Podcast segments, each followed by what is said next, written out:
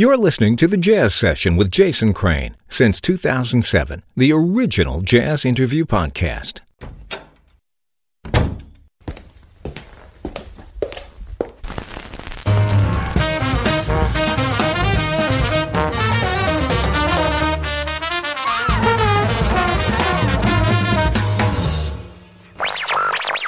Lesson 1 Basic Hip. Welcome to the Jazz Session. I'm Jason Crane. This is episode 505 for January 15th, 2020. On today's show, organist and more, Brian Charette. This show is supported by its members, without whom the Jazz Session would not be possible. There are now two levels, 5 and $10 per month, both of which come with cool bonus material. Visit thejazzsession.com and join today. My sincere thanks to Nicholas Sheets for becoming the newest member. Brian Charette's new solo album is called Beyond Borderline.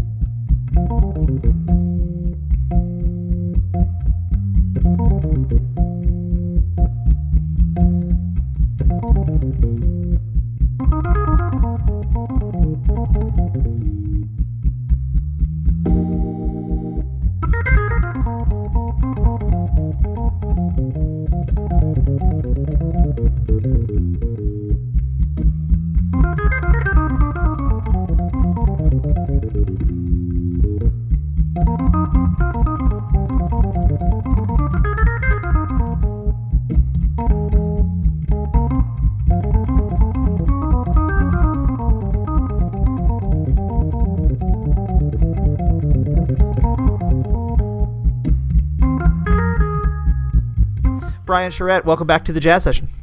Jason, so nice to be back here. I had such a great time last time we spoke and have been following your shows.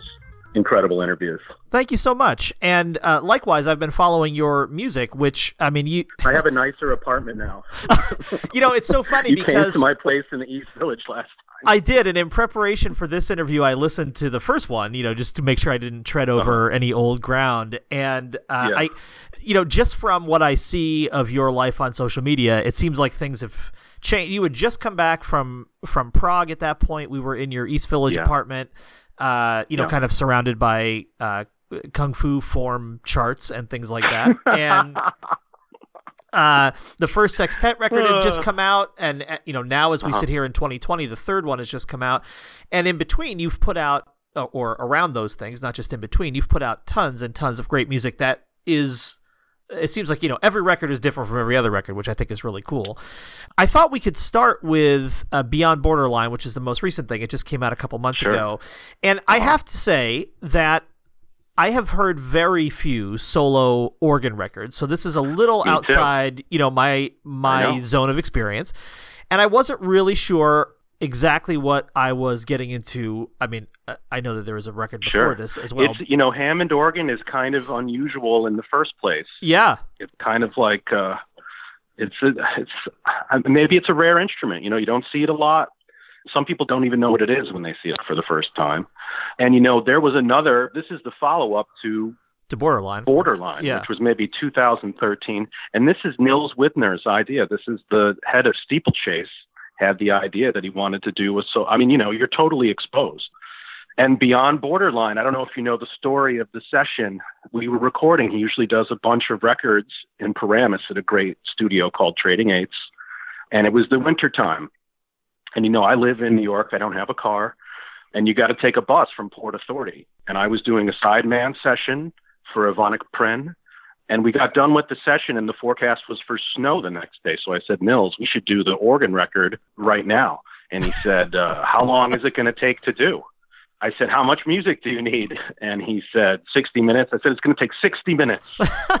um, so it's like almost all first takes, and it's solo. I mean, it's just right. There's no hiding, you know. So it's very raw. I think I enjoy to listen to it. It's unusual music, you know. I play some. I dip into some of the unusual messianic harmony. You know, I go a lot of. I can go a lot of different places because it's just me. There's nobody else that I have to communicate my path to.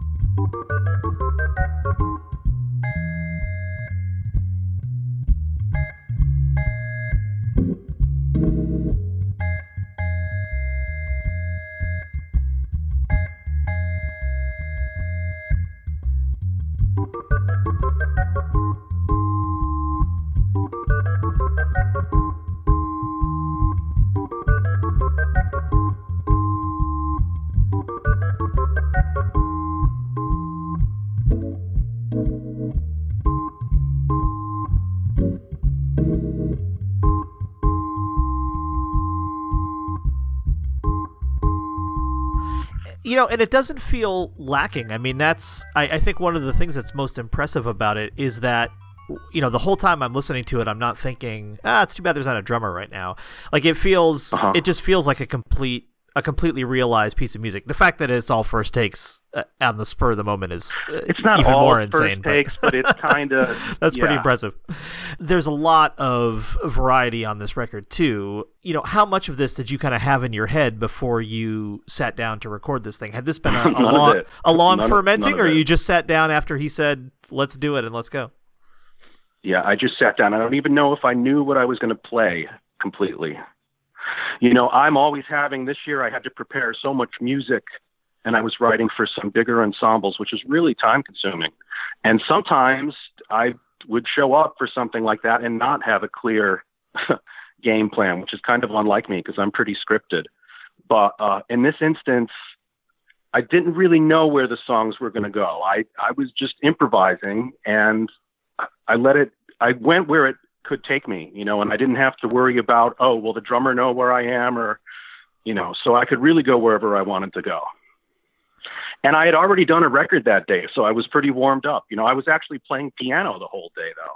So it was very interesting to play like the first half of the day on piano and then the second half of the day on organ. And talk to me about the the multiple roles on organ that you have to play on Beyond Borderline, which includes being the bass player, uh, you know, keeping the time, and being both the player of the melodies and the improviser. I mean, I know that is just a, a standard part of the organ gig. I, I get that, but talk to me about what it's like when there's no one else there to pick up any slack. Well, I mean, you got to be very present, I guess. Um, you got to be very careful about the time. And my time floats a little bit at points on the album. I think that's natural, though. It's very physical to play the organ with the pedals and all the things. I mean, you kind of have to be very balanced, too, because you're moving your limbs in a way where you're almost like going to fall over, you know. So you have to be very balanced and you have to be very still. All the parts do work together though, and it feels like one thing after you've done it for a long time. You know, it doesn't feel like you're doing separate things. It feels like one thing. There's so much original music on this album that uh, I hesitate to to mention. One of my favorite things is the version of uh, Chelsea Bridge on here, but it is just stunning. The Oh, version of Chelsea song. Bridge on here. It's a beautiful song, you know.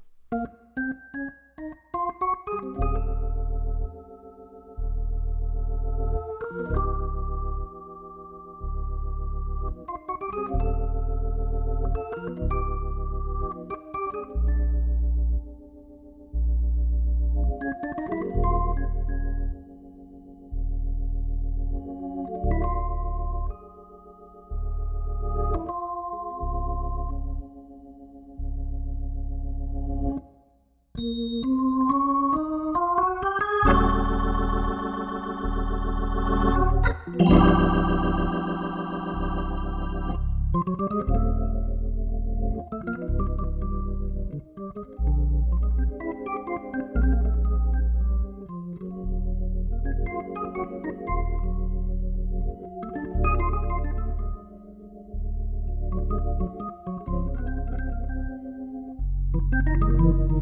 has uh, like kind of naturally built-in organ shouty kind of sections, you know, and that's he, those guys wrote all in D flat, which is not the easiest key. and I have a bent pinky. I don't know if you remember. So some that key is not particularly easy for me because my my last finger is bent a little bit. So especially to play the chords, it's a little hard. And that song is followed on the album by I think my favorite thing on the album, which is "Girls," which I, Right. I just really dig. I, it's it's super fun to listen Uh-huh. to, and I wonder where that came from. it came from my experiences with girls, Jason. Actually, during that time, I'm very happily married now, um, luckily. But I was living in Prague and I had, you know, a few Czech girlfriends, which was quite an experience.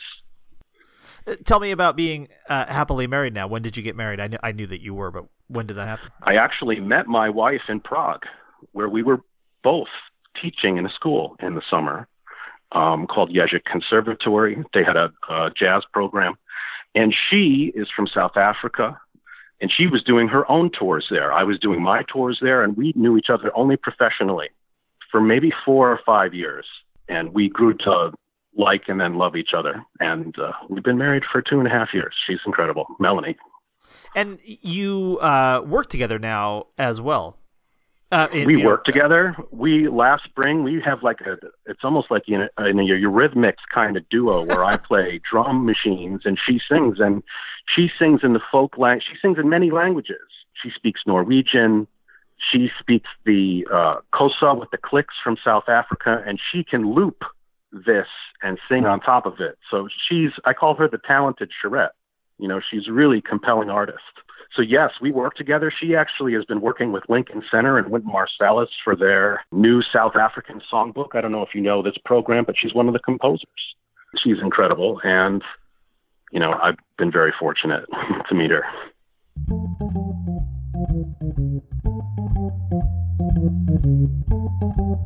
The Jazz Session is the first and oldest jazz interview podcast. It started back when very few people knew what a podcast was, and most folks thought you needed an iPod to listen to one. Nearly 13 years later, the show is still going strong, but I'd like to be able to do so much more with the Jazz Session more in person interviews, more festival coverage, more travel, and that's only possible if you decide that you value this show enough to support it. If you do, go to thejazzsession.com and become a member for 5 or 10 bucks a month. You'll get bonus episodes, early access to every show, and more. Thanks for being here all these years. Now become part of the next 13 years by becoming a member. Back to the show.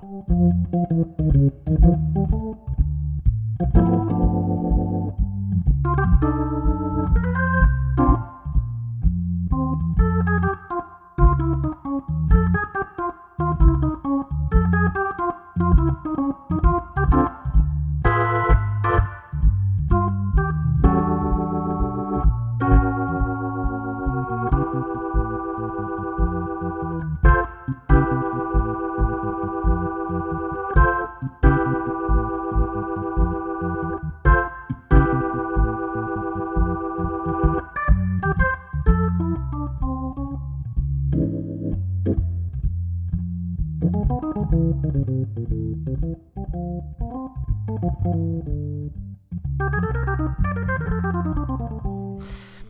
mentioned at the top, you know, how much music you've put out in recent years. One thing I wanted to talk about was uh, your uh, recent record with George Coleman, just one of the greats of this music. Can you talk about how that came about? Sure. I have been friends with George Jr., who's George Coleman Sr.'s son, who plays drums very well, for longer than I've been in New York. And it's almost the way I came to New York. So I met George Coleman Jr. 30 years ago, I think. And we were on a gig. I was living in the Hartford area, and we were playing up there, just some jazz gig. Um, and he said, Man, you should move to New York. We kept in contact. I moved to New York a few years later and ended up being in George Jr.'s rehearsal studio because I was I just had a B3 and he had actually a well-known rehearsal spot in the Lower East Side. Adam Holzman was there. Tommy Campbell used to rehearse there. There was uh, Van Romaine. A lot of great downtown New York dudes had their studio there. So I was there for years and got to meet his dad that way because the dad occasionally would come to the studio and jam with us. So that's like 26 or 7 years ago. Fast forward way in the future, George Jr., who I've been working with for years, his dad had a gig in Memphis at actually Elvis Presley's first home. to give concerts in. And they called me to do the gig. So that's how we all started to play for the first time. We got along very well. You know, I'm obviously very influenced by him specifically on those uh, Miles Davis 1964 albums, and that's how we started to work together. Nils called me to do a session a few years ago. I had just worked with that band. I recommended that we record that group with Vic on guitar, who we saw sadly very lost a few days ago. And Vic is incredible on that session, you know. And that's how that recording came about. It's been nothing but incredible for me to work with him. We did the Charlie Parker Festival this year. We played at the Blue Note when the album came out. It was a very successful concert. So, dream come true stuff for me.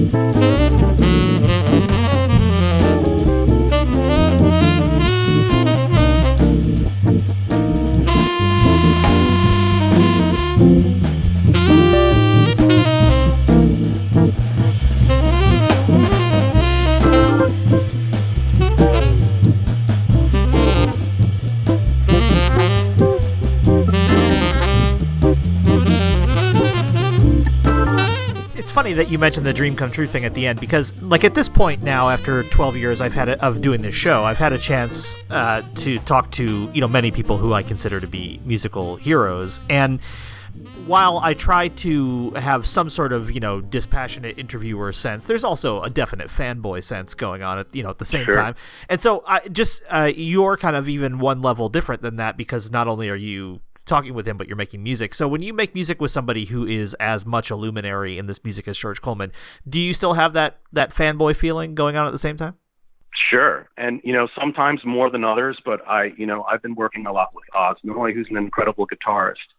And we recorded with Vinnie Colaiuta. I mean, that was like pretty Yeah. amazing for me. Uh, and we recorded with Dave Weckl. And these guys were very big heroes of mine. When I was, you know, when I was first starting to listen to jazz, the first uh, Chick Corea acoustic band album came out, which was huge for me. And uh, I've gotten to work. I don't know uh, Chick, but I know John Patitucci pretty well. And, you know, it's amazing to be able to, to play with these people who are on albums that you idolized when you were a kid, you know? Yeah, the first uh, Chick Electric Band record was huge for me, and I, I John, He's, he's my favorite. He's my favorite, period. yeah, You he's know, just amazing. Wow. And I can remember like sitting in John Patitucci's living room to interview him for this show and thinking, "Oh, I'm sitting in John Patitucci's living room." like that's He's you know, an angel. He's he like really the is. man in music. Yeah, he's, really nice. Super, super great. Uh, we're kind of doing this chronological step backward through recent recordings, and if we keep going, that brings us to an album that I really, really dug and that I was very surprised by, and that's the record Backup, because one of the other people on it is Henry Hey. And Mm-hmm. so, if folks know uh, who the two of you are, one of you, well, you both play piano, but one of you plays piano. Well, you know, you we're organ. neighbors. We're neighbors and friends. Yeah, That's kind of how that all came about. you it's know? so wild And, to hear uh, that combination yeah. together on a record. Tell me about it. You know, I guess it was influenced. My first time I did that was I played on Andy LaVerne's. I'm not sure if I recorded with him, but I played in his group that had drums, organ and piano. And I thought it was a great combination. And Henry and I had been talking about that for a while. And I had, uh, we were doing gigs together at the time with Jochen, who plays drums on that recording, Jochen Rueckert. And because we were playing a lot, I suggested it to Nils, and he liked it, and uh, and that's how we made that record. You know, we do a lot of Larry Young stuff on there, and you know, Henry is an incredible pianist, and he he's also into electronics like me, like with Rudder and all of these uh, other groups that he plays with. So we're kind of a similar keyboard artist, I think. So I thought I think that was very interesting to listen to. Yeah, and tell me about navigating it like in the actual playing because that's a lot of fingers and a lot of keys happening all at one time. I just try not to play the wrong notes, I guess. We're obviously listening to what each other is doing and at, at the highest expression of it being complementary, you know. It's all about awareness, you know, that's the that's the whole trick of of it.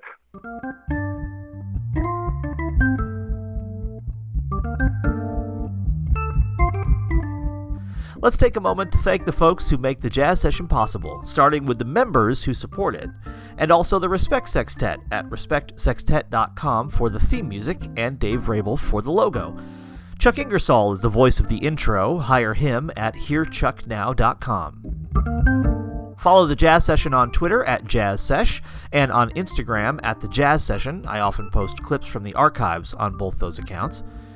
Take a second right now to rate and review the Jazz Session on Apple Podcasts or wherever you listen. It greatly improves my ability to reach new listeners. If you'd like to keep up to date on my podcasts, poetry, and more, subscribe to my twice monthly newsletter.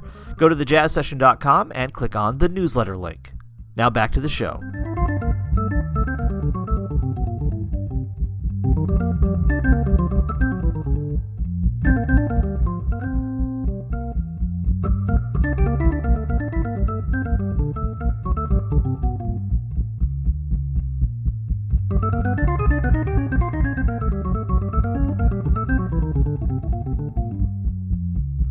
I'm really interested, and the umlaut always makes me doubt that I'm pronouncing it right, but it, it just looks like Kürrent. I'm hoping that's, that's like a metal umlaut, right? Like that's. Um, it could be like a Motley it could be. I mean, umlaut or whatever. You know, I was a I'm a metal guitar player first. Like that was my thing. I'm not sure if we were thinking specifically about that, but it's a little tongue in cheek, and it's meant to be. You know, the the thing about Kürrent is that was a self-released album, and for the ten years previous to that, I had been only recording for Steeplechase and Posi-Tone. And you know, those are I don't want to say they're conservative labels, but that the stuff on Kürrent is too out and not appropriate for what they're doing, you know. So I never really got a chance to explore the electronics and all of these things as fully as I did on Kürrent. So that was kind of the whole purpose of that album for me was to examine these sounds of synthesizers and this circuit bent stuff, which is basically misfiring electronics. And, you know, combining it with organ is unusual, you know, and I'm still trying to tame it myself. But it, I think Kürrent is the kind of direction I'm going in, even though I'm not sure that's the finest expression of it. Like, I think with my recent stuff, I've kind of come a little bit back into the middle because Kürrent is avant-garde sometimes. Like it's pretty out there. So I've come back a little bit to traditional jazz, but I'm trying to mix the two now in a in a, a way that I can find a very original voice in hearing about your love for for Chick, it makes sense to me because well, I mean, there's a lot a lot of facets to Chick too, but but Kürrent really mm-hmm. puts me in mind of those. Not necessarily soundscape wise, but kind of feeling wise, in, in mind of those '80s Chick bands. Sure, you know, him and Joe Zawinul, I'm very influenced by these guys. When I listen to music, I'm listening to Weather Report a lot. Like, I'm really into electronics. I listen to electronic music a lot, too. I'm really into unusual sounds, especially mixed with, like, the organ, which is itself an electronic instrument. Yeah, one thing you were talking about in our, our first interview, and I encourage people to go back and listen to that for a, a kind of fuller intro to Brian's earlier years. Yeah, one thing you were talking about is that a lot of your influence comes from the stuff you listen to that is outside of you know the kind of more traditional world of jazz mm-hmm. and it feels like you know with what you've been into recently that that's still very much the case you know it's interesting because in ways when i go to play jazz now i'm playing super inside. Like my jazz, I think, is almost getting more. I'm almost thinking it's two different paths for me now instead of one in a way. When I play jazz, when I'm playing, you know, some of these like Kürrent type compositions, you know, it's, slightly different directions. But my more inside stuff is starting to get really inside. I feel like. I think I'm starting to be a little less interested in improvising a lot outside of a key for some reason. Like I like it to be inside more with my jazz improvising now for some reason. It strikes me as possibly one of those things about like finding freedom through structure, like mm-hmm. you know, st- staying staying inside an imposed set of boundaries to see what it causes you to do. You know, I think a lot of times too personally when I was doing some really out things, I was forcing it a little bit. And I think as I'm getting a little older, I'm starting to be a little more natural in my approach. I think sometimes, you know, when I listen to some of my stuff when I was younger, it sounds like I'm trying a little too hard sometimes. And I think I've let that relax a little bit.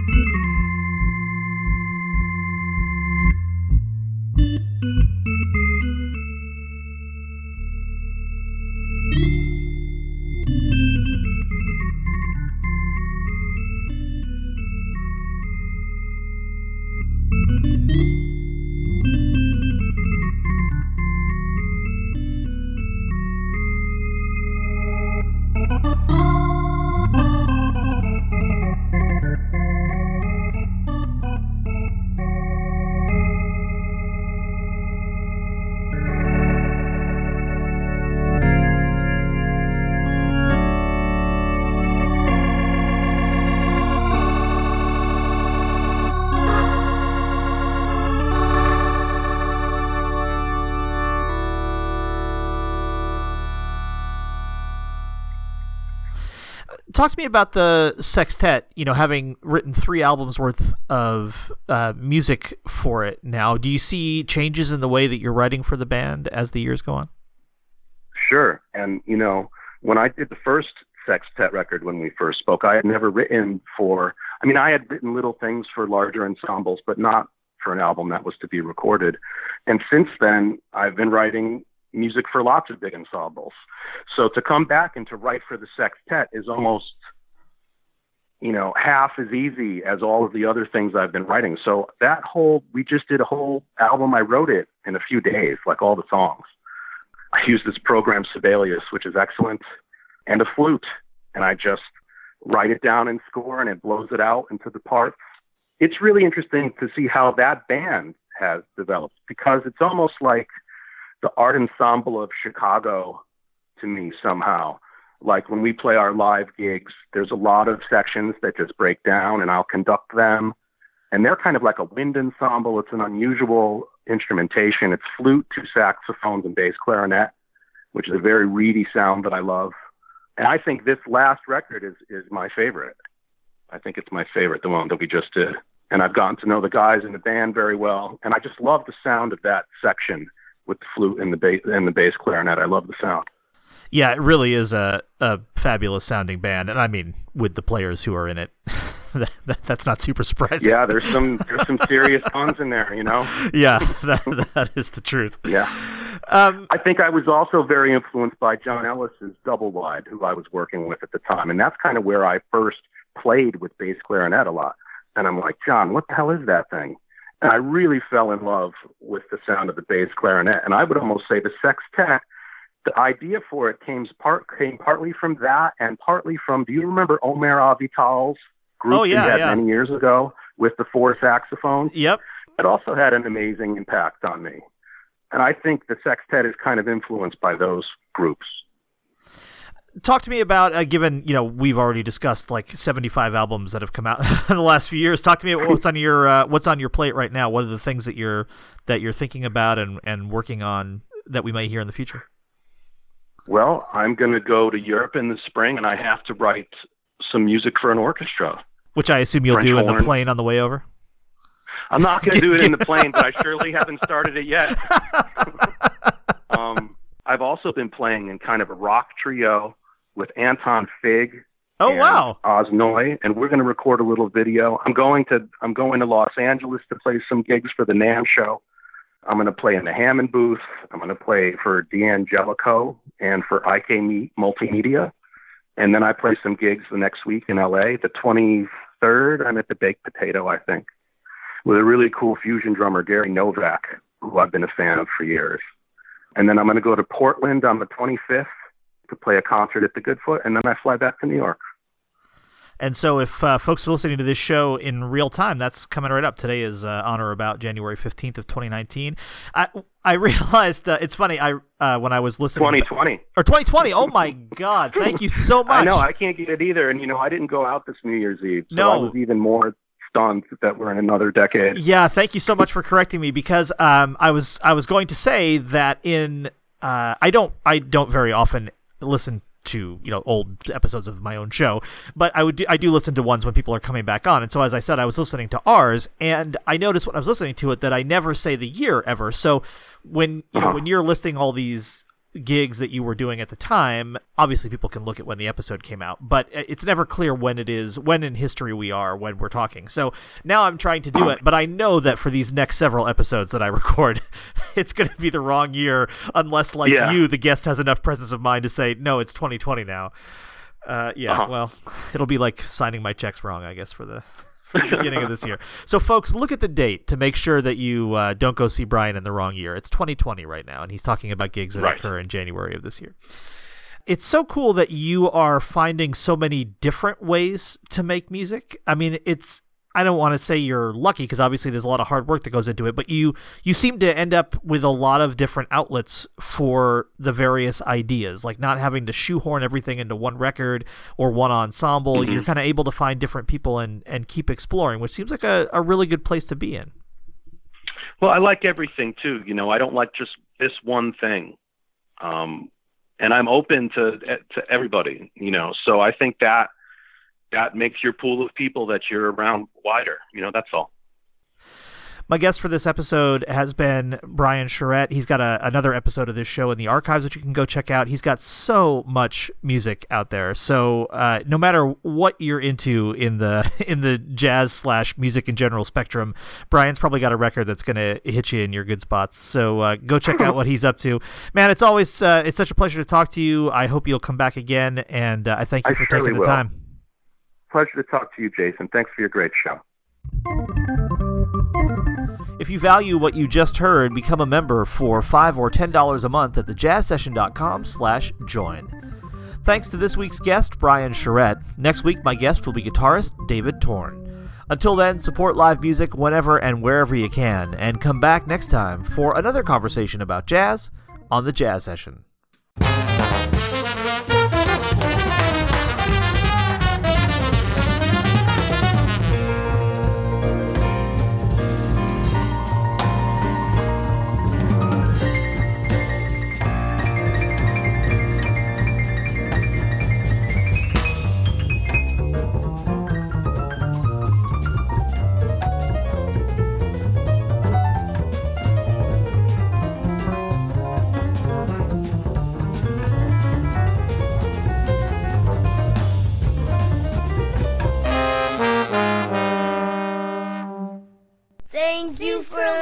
Listening, everybody. Bye. Bye.